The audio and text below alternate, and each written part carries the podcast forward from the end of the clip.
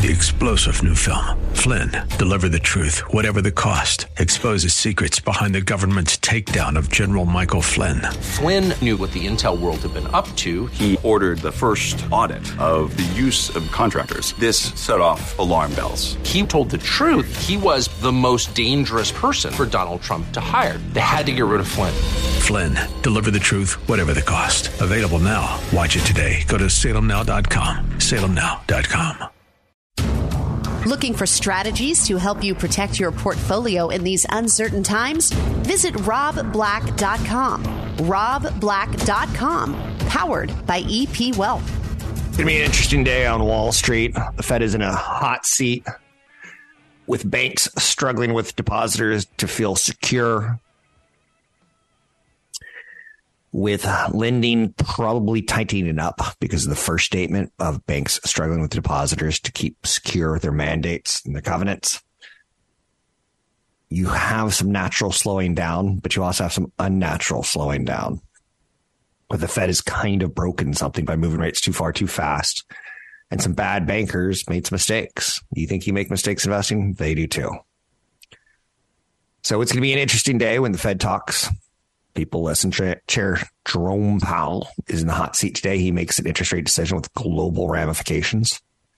The Fed's going to need to decide whether to continue raising rates to combat still soaring inflation or to ease and take a little pressure off the banks.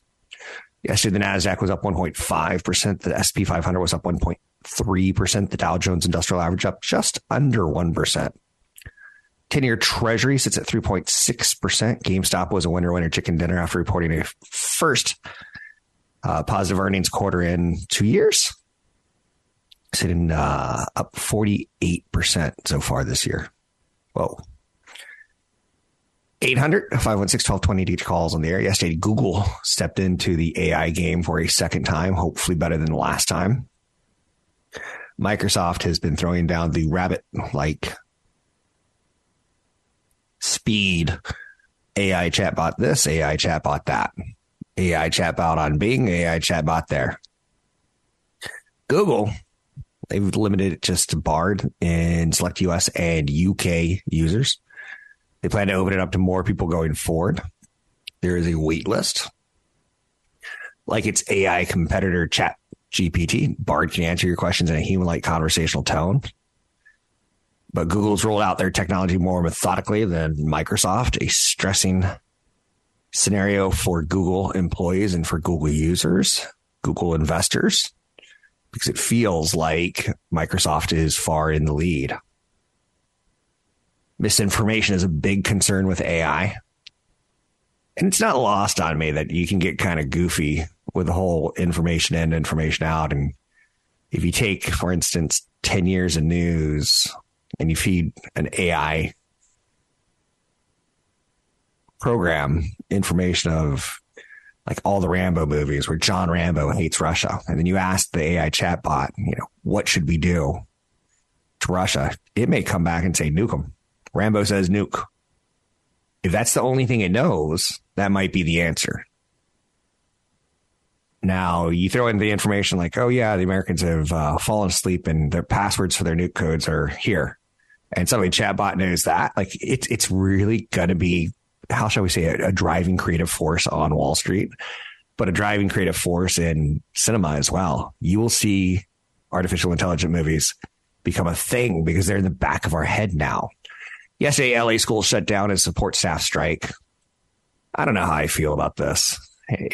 Ultimately, I think, why are you doing this to the kids? But I guess you have to. The union representing the Los Angeles Unified School District support workers, 30,000 of them, began a 3-day strike yesterday, giving more than 500,000 K-12 students basically a snow day. The union is seeking a 30% pay bump for its members, whose average salary is $25,000 a year, and a $2 hourly raise for the lowest paid workers over the next 4 years. So far, the district's offered 23% and a 3% cash in hand bonus. Teachers walked off in solidarity for the support workers yesterday. Again, I get it. I get the low pay. I don't get the students' angle. Just telling you. We need kids educated. Let's move on. Home prices fell for the first time in over a decade. Deflation has finally come for the housing market. For the first time in 131 months, the median home price in the United States fell on an annual basis. Median price for an existing home in February dropped 0.2%. 0.2%. That doesn't really count as falling, does it? That's like a skosh. That's like a drop. That's like a bucket. It's just a teeny, tiny drop in the bucket, right? That's what it is. Home sales surged 14% in January because there's just not a lot of inventory. Even the higher interest rates people are able to work with, but there's just not a lot of inventory. Secretary of Treasury Jenny Yellen said yesterday that the decision to backstop depositors in Silicon Valley Bank and Signature Bank when the institutions collapsed was necessary to safeguard the banking ecosystem, and that similar actions would be warranted if other smaller banks face comparable bank runs. There's been a lot of talk about raising the FDIC insurance over $250K. It's insurance. It's something. It's a product that has to be paid for. White Claw is releasing another black cherry flavored option to leave in the bottom of the cooler. Funny, right? Yeah, okay. White Claw was a big thing. Don't know what happened in 2020. Tito's Vodka, originally crafted its founder's backyard, unseated big-name rivals to become the best-selling vodka in the United States. Now, Mike's Hard Lemonade is a player venturing into vodka to find a growth outside the saturated seltzer market. A lot of new products. That's what I'm getting at. Wall Street's all about products, and it can be about White Claw as well. When you think semiconductors, you think Intel, you think Nvidia. When you think artificial intelligence semiconductors, you think Nvidia. Like, there's ways of seeing product in your eyeballs that equal financial investment ideas. The vodka industry sales remained flat last year at 7.2 billion, while ready-to-drink cocktails were the fastest-growing category, up 35%. I'll drink to that. So, yep. If there was a fear the Fed moment so far, it's not showing its face on Wall Street. Will it today when the Fed meeting's over? Good question. Rising market rates are looked as a comforting factor at the point since they were viewed as a scare factor about the banking crisis when they were screaming lower. So we've recovered from where we were when Silicon Valley Bank fell apart. The markets have digested it. The fear came into the Treasury markets, the 10-year Treasury, from 4% roughly down to 3.5%, and slowly it's been recovering back towards 4%. Telling you that we can do this, we can digest this. My expectation is that Fed Chairman Powell will be very non-committal about the path ahead, emphasizing that there's an unusually wide range of outcomes to take into account. He'll say something along the lines that the Fed nonetheless believes it has the tools to provide the liquidity needed to keep credit flowing in the banking system. So I think he has to toe this one correctly. Most people expect 25 basis points today. Anything more or less would be a surprise. The meeting is all that matters today, in my opinion. As market digests Nike's fiscal third quarter results, they just don't feel as important. Some hotter than expected inflation data out of the UK, surprise profit report out of GameStop. And again, the Fed Open Market Committee meeting concludes today, and trying to bring inflation back to 2% is going to be the story that drives everything. But there's some other ancillary things. Strength today in healthcare, information tech, materials, weakness in real estate, communication services, utilities, and financials. Find me online at RobBlackShow.com. Don't want to work forever? Check out the Retirement Planning Guide on RobBlack.com. That's RobBlack.com, powered by EP Wealth. It's Fed Day. And on Wall Street, that means that 6% inflation number that we got last month is uncomfortably high. We're going to hear a lot from the Fed today, and the conference call, not the conference call, but the press meeting afterwards will be a doozy because they're juggling different scenarios than they were a month ago. Now they've raise interest rates so far so high. Some banks that are typically pretty conservative started taking a little bit more risk to get better yields. And I'm not talking about a lot of risk, but a little bit of risk when you will need a cash equivalent and then you go something like a year out, and cash is supposed to be liquid. And if you're going 6 months out, a year out, year and a half out, oof, that's not giving you a lot of wiggle room.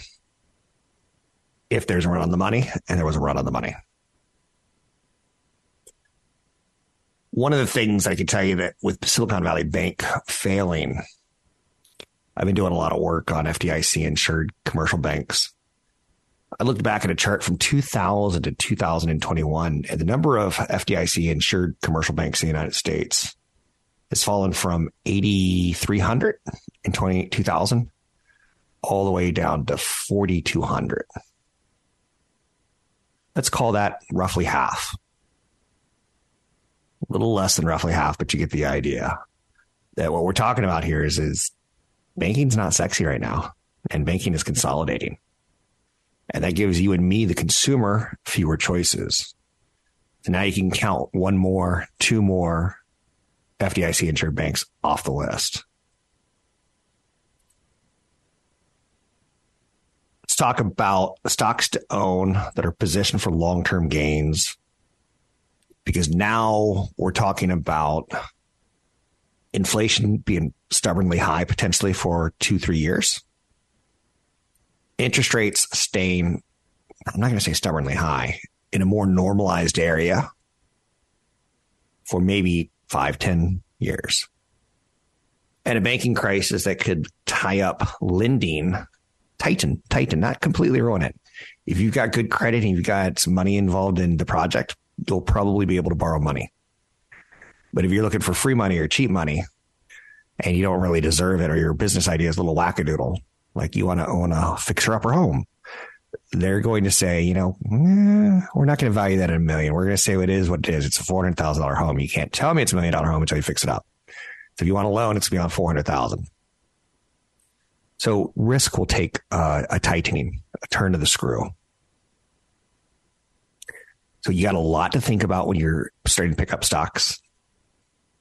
Some names that I like right now as ideas, and I always like having ideas. I like Google, also known as Alphabet. Consult a broker advisor for taking action on any stocks every month on the show. You know what's likable by Wall Street? What is likable by Wall Street is that they have a lot of people they can fire. Reading some of the reports out of Amazon, they were hiring managers were hiring people and just putting them in like in closets. They didn't know what to do with them. And you're like, that seems a little, how shall we say, poorly run company. I like Blackstone. Historically, this has been a $140 stock. It's currently at 86. I think it's a lot closer to a bottom of 76 than a high of 135. They're one of those evil companies, though, where you're like, do you need to own all the real estate? Do you need to own everything? And there's kind of a moo-ha-ha-ha-ha moment. So I'm talking about stocks that could outperform inflation right now. Costco. In troubling times and in inflation times and recessionary times, people want their money to go further. So instead of buying 12 rolls of toilet paper, they'll gladly buy 48 rolls of toilet paper. Thank you, Costco. Cost per wipe goes way down when you buy in bulk. And Costco is the king of bulk. Other names I kind of like. I like Eli Lilly. You hear a lot about weight loss drugs right now. This is a stock that looks like it put in a bottom a couple weeks ago at $320. It's currently at $328. Pays a nice dividend. Is it bulletproof? No. Drug companies have an issue where they come up with a drug and they get a patent on it. And that patent will last a period of time, like 7 years. And then the generic version of it can be sold or created. It's an orphan status. And what they need to do to keep the pipeline going is they need to buy some biotech companies. They need to invest in biotech and hit the right home run. pharmaceuticals are using very old school medicines to formulate their drugs, whereas biotech companies are using DNA modified mRNA kind of solutions. So pharmaceuticals use molecular science, whereas biotech, generally speaking, have moved on to DNA science. Pretty cool. Estee Lauder is a play that always makes the list of stocks to buy or stocks to consider during a recession. And again, we're not technically in one yet. We have too many jobs. But as the Fed continues to fight inflation, they continue to make the borrowing costs higher, and they eliminate speculation. It's eliminating speculation. If I'm not going to be buying a new home, I'm certainly not going to be paying painters to paint it, right? So Estee Lauder is a play on women and feeling beautiful and makeup. There's a thing that goes on with social media every now and then, like, look how brave Gwyneth Paltrow is not wearing makeup. She's so beautiful. She doesn't even need makeup. And you're like, oh, I'll click on that.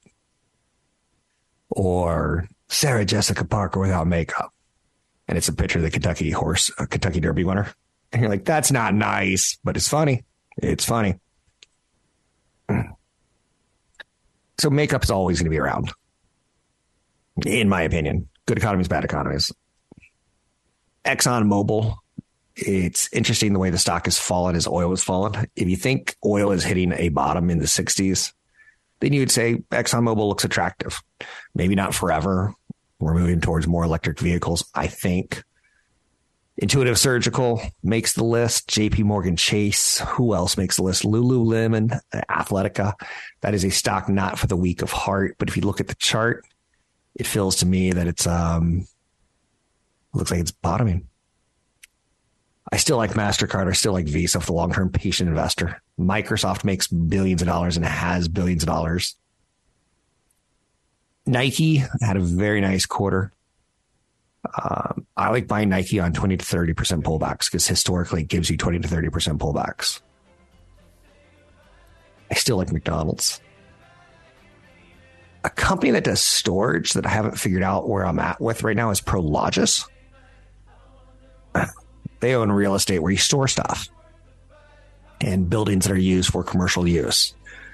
Interesting. We'll talk about that one in the near future, but not today. I'm Rob Black. Find me at RobBlackShow.com. You are listening to the Rob Black Show podcast. For more information on EP Wealth, visit RobBlack.com. That's RobBlack.com. One of the cooler things I learned this morning, doing a little bit of work on Ozempic, is that Gila Monsters, venom, was found to be a compound that can regulate hunger. And that's what is going into weight loss drugs. The research on Gila Monsters. I think I'm saying that correctly. And if I'm not, it's even funnier. Join me now, Patrick O'Hare with Briefing.com, a reliable source of domestic and international news that you can use. I've been using Briefing.com for 20 plus years. Crazy how time flies. And what a great resource. Patrick O'Hare joins me to talk a little bit about the business and the economy. And I guess today we have that big old Fed meeting, the meeting to end all meetings, the mother of all meetings. Or is it just another meeting? Mr. O'Hare, where stand you? Good morning, Rob. That FOMC thing today. It is a big, big meeting because, well, I don't even know if I have to say because I think everyone's well aware, you know, why there's going to be a lot of attention on not only just the interest rate decision, but probably more importantly, what Fed Chair Powell says at his press conference, not only in terms of his own thinking, but in terms of what the journalists are going to be asking him about, because I suspect that wrote my page one column this morning is kind of going to be like a live fire drill on him, knowing that, he was teasing the idea of a 50 basis point rate hike possibly at the March meeting. And then, 72 hours later, you had a, SVB financial collapse. And then another bank over the weekend, that weekend get taken over by regulators. So there's a lot of questions that need to be answered. And the market is desperately trying to get a line on whether the Fed is at a point here where it might be done, or if not close to done with its tightening cycle, and when it might then contemplate the notion of a pivot to a rate cut cycle. So the conventional wisdom, or just the polling that we see around with economists and CNBC and the Bloombergs of the world, they're expecting a 25 basis point cut, sticking to the script, but also opening up the narrative to a lot of stuff is happening. We promise to pay attention to it. Trying to be conscious of the banking world, but also be conscious that inflation's the worst boogeyman, or the worser of the two between options at this point of to raise or not to raise. Is that kind of what you're expecting? Just a more communicative Fed, a wide open Fed, wide eyes open Fed, and maybe 25 basis points? Or do you see any chance of 50 or zero? Right. Yeah. I think you had indicated by mistake, not by design, that they were going to the expectations for a 25 basis point cut. But it's actually, for a 25 basis point increase. That's correct. Is the prevailing expectation right now. And I do think that that's likely what we will see. Okay. The Fed is still obviously trying to be strongly committed to getting the inflation target back down, or not the inflation target, but inflation back down to target at 2%. And I think that, it sees what's going on in the Fed Funds futures market, and it's basically been given an opening, I think, to go ahead and raise rates again, given the prevailing expectation there. So it can come across as, kind of communicating a rate hike without necessarily, quote, surprising the market. And I think it would like to take that opportunity to do that, knowing that inflation is still a problem. The February CPI report was better than feared, but you're still looking at, total CPI up 6% year over year, core CPI up, 5.5% year over year, services inflation up 7.6% year over year.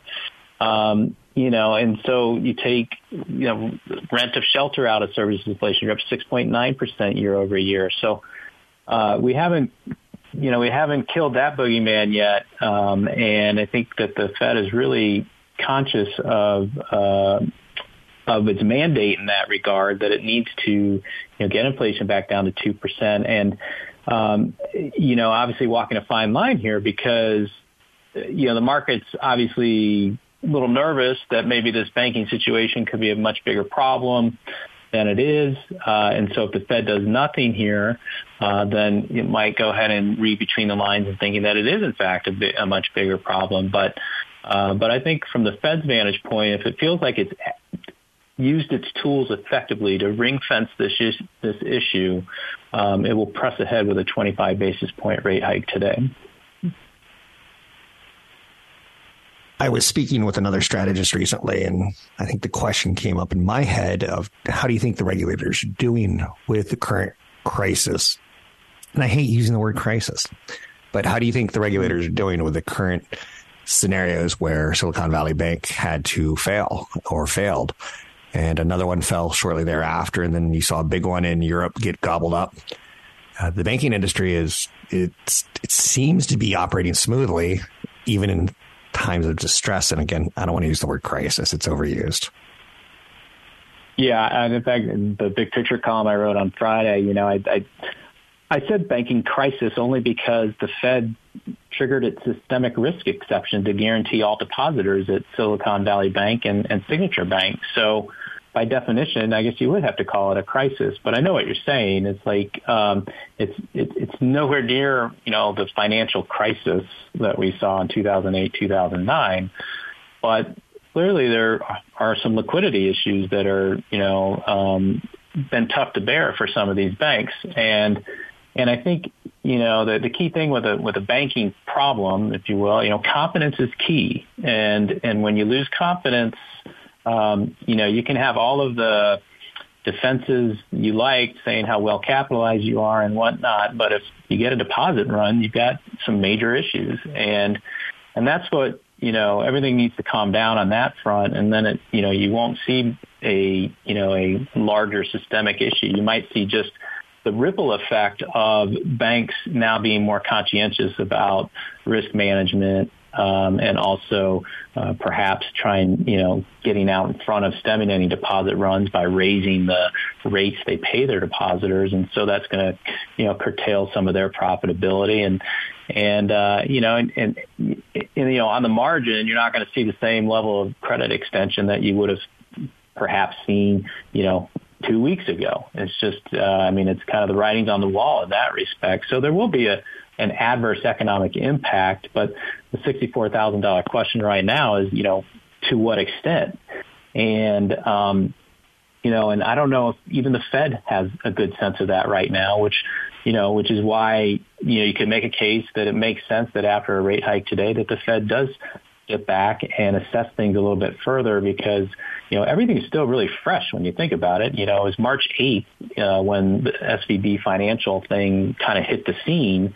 It's 2 weeks later, right? There's no way we're going to get a clear sense as to what the true impact is.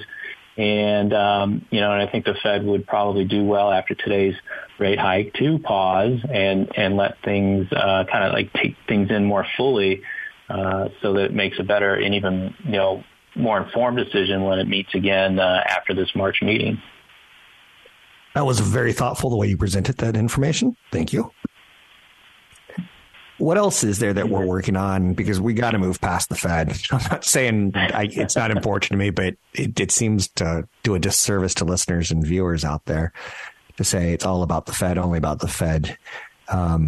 Are you seeing anything positive in earnings? Anything interesting in mergers and acquisitions? Anything coming across your desk that you think is compelling to talk about? I was going to joke that if it's not about the Fed, then let's talk about the European Central Bank. Funny, I like it. Or the Bank of England, which meets tomorrow after on the heels of a really hot CPI report out of the UK. So, but we won't. That's fair. Let's hit it real quick. Europe has worse inflation than the United States. If we were to rate things, so you go ahead. Well, I was, look, you got 10% plus CPI inflation in the United Kingdom, right? Uh-huh. Should the Bank of England really kind of take a step back here and pause? I don't think so. That's a pretty high inflation rate, if you will. That kind of goes to show that there's still more work to be done there. And I think even what we heard out of Lagarde earlier today, too, about saying inflation is still high, I don't think that she's convinced necessarily that the ECB's job is done either. And this could be the risk for the market in coming months here, right? If we get the Fed communicating a potential pause here in the near term, and everyone is kind of like breathes a sigh of relief, and we see a rallying stock market as a result of that, and things calm down. But inflation remains sticky, we're going to be right back in the same boat several months down the road with the fear of the Fed, moving higher than expected and staying higher for longer than expected. And so something to keep an eye on in that respect. So I'm sorry to have to bring it back to the Fed, but it is so central really to the market action in the short term here anyway. We'll just have to wait and see what we hear today. I enjoyed that because you're right. I am making it about me, and I'm like the United States. We could use a break, but then you factor in 10% inflation in Europe, and that's just it's not going to work. It's a tough environment to say the least. How about outside of the Fed and interest rates moving forward? I saw Nike had a very nice quarter. Looks like we're out of time, so we're going to have to pick this up next week. Sorry. I'm Rob Black, talking all things financial. He is Patrick O'Hare with Briefing.com, a reliable source of domestic and international news that you can use. I start my day every day with his page one. I end it with his big picture column. Sometimes when the content's a little dry on the show, I'll go to Briefing and see what they're looking at. With that said, I use it. Solid. Check it out. Briefing.com. This interview featured on The Rob Black Show is brought to you by EP Wealth. Learn more at RobBlack.com. Starbucks has an olive oil infused coffee spreading into a couple more locations this week. It was pretty interesting. I was one of those days off a couple weeks ago, and I'm watching Good Morning America's on the television, and Michael Strahan's being forced to drink Starbucks coffee with olive oil in it, and he made the typical, "Ooh, I don't really like that" face. And I just couldn't get over the slick packaging. So I see this when you see Good Morning America or any TV show, and they're like, this week, Starbucks is introducing olive oil to their products. And you see the barista taking an order from someone who's friendly, and then they make a hot cup of coffee in the video, and then they add, you know, olive oil, and like they show you olives in Italy. And I was just like, wow. If I were at Good Morning America and I woke up at 3 a.m. trying to put together a show that's going to launch in an hour or two, and I was giving video from Starbucks, so the camera doesn't always have to be on Michael Strahan, so the camera doesn't always have to be on somebody. And the video, I didn't have to send a cameraman out to Starbucks to get video of them making coffee. Cameramans cost money. So just so you know, having worked in a newsroom and still work in a newsroom, there's a little bit of an issue of we get a lot of free videos sent to us every single night, midnight. The next morning you come in and you go, let's see what free videos we have. What's going to be the news today? And you kind of build your rundown based on the good videos that you can easily pull. And it could be literally a mudslide in San Luis Obispo, where you're getting that from a San Luis Obispo station. But the Starbucks stuff is pretty beautiful when they send it out. I'm bringing that up there for you as there's a lot of PR in news. I don't think that there's as much evil in news as you think, Republican versus Democrat. I think a lot of producers look at the video feeds that come in overnight and we go, huh, well, you know, what's going to be in the third segment? What's going to be in the fourth segment? And I don't want to talk about Starbucks and olive oil in their coffee. Is that a big enough story? It's cute. It shows you that Wall Street's about product. It shows you that, you know, a marketing campaign needs to be built around it to show us Italy. And the initial Olietto lineup of drinks infuses olive oil into Starbucks coffee latte, ice shaken espresso, and cold foam. The olive oil is steamed with oat milk for the latte, shaken in the iced espresso drink, and infused in vanilla sweet cream foam to create the golden foam that tops the cold brews. Now, again, not my thing. I just like a cup of black coffee, no sugar, no cream. That should sell me enough, but Wall Street sometimes wants to see, hey, Starbucks, what are you doing to get in new customers? What are you getting in to get the ticket higher?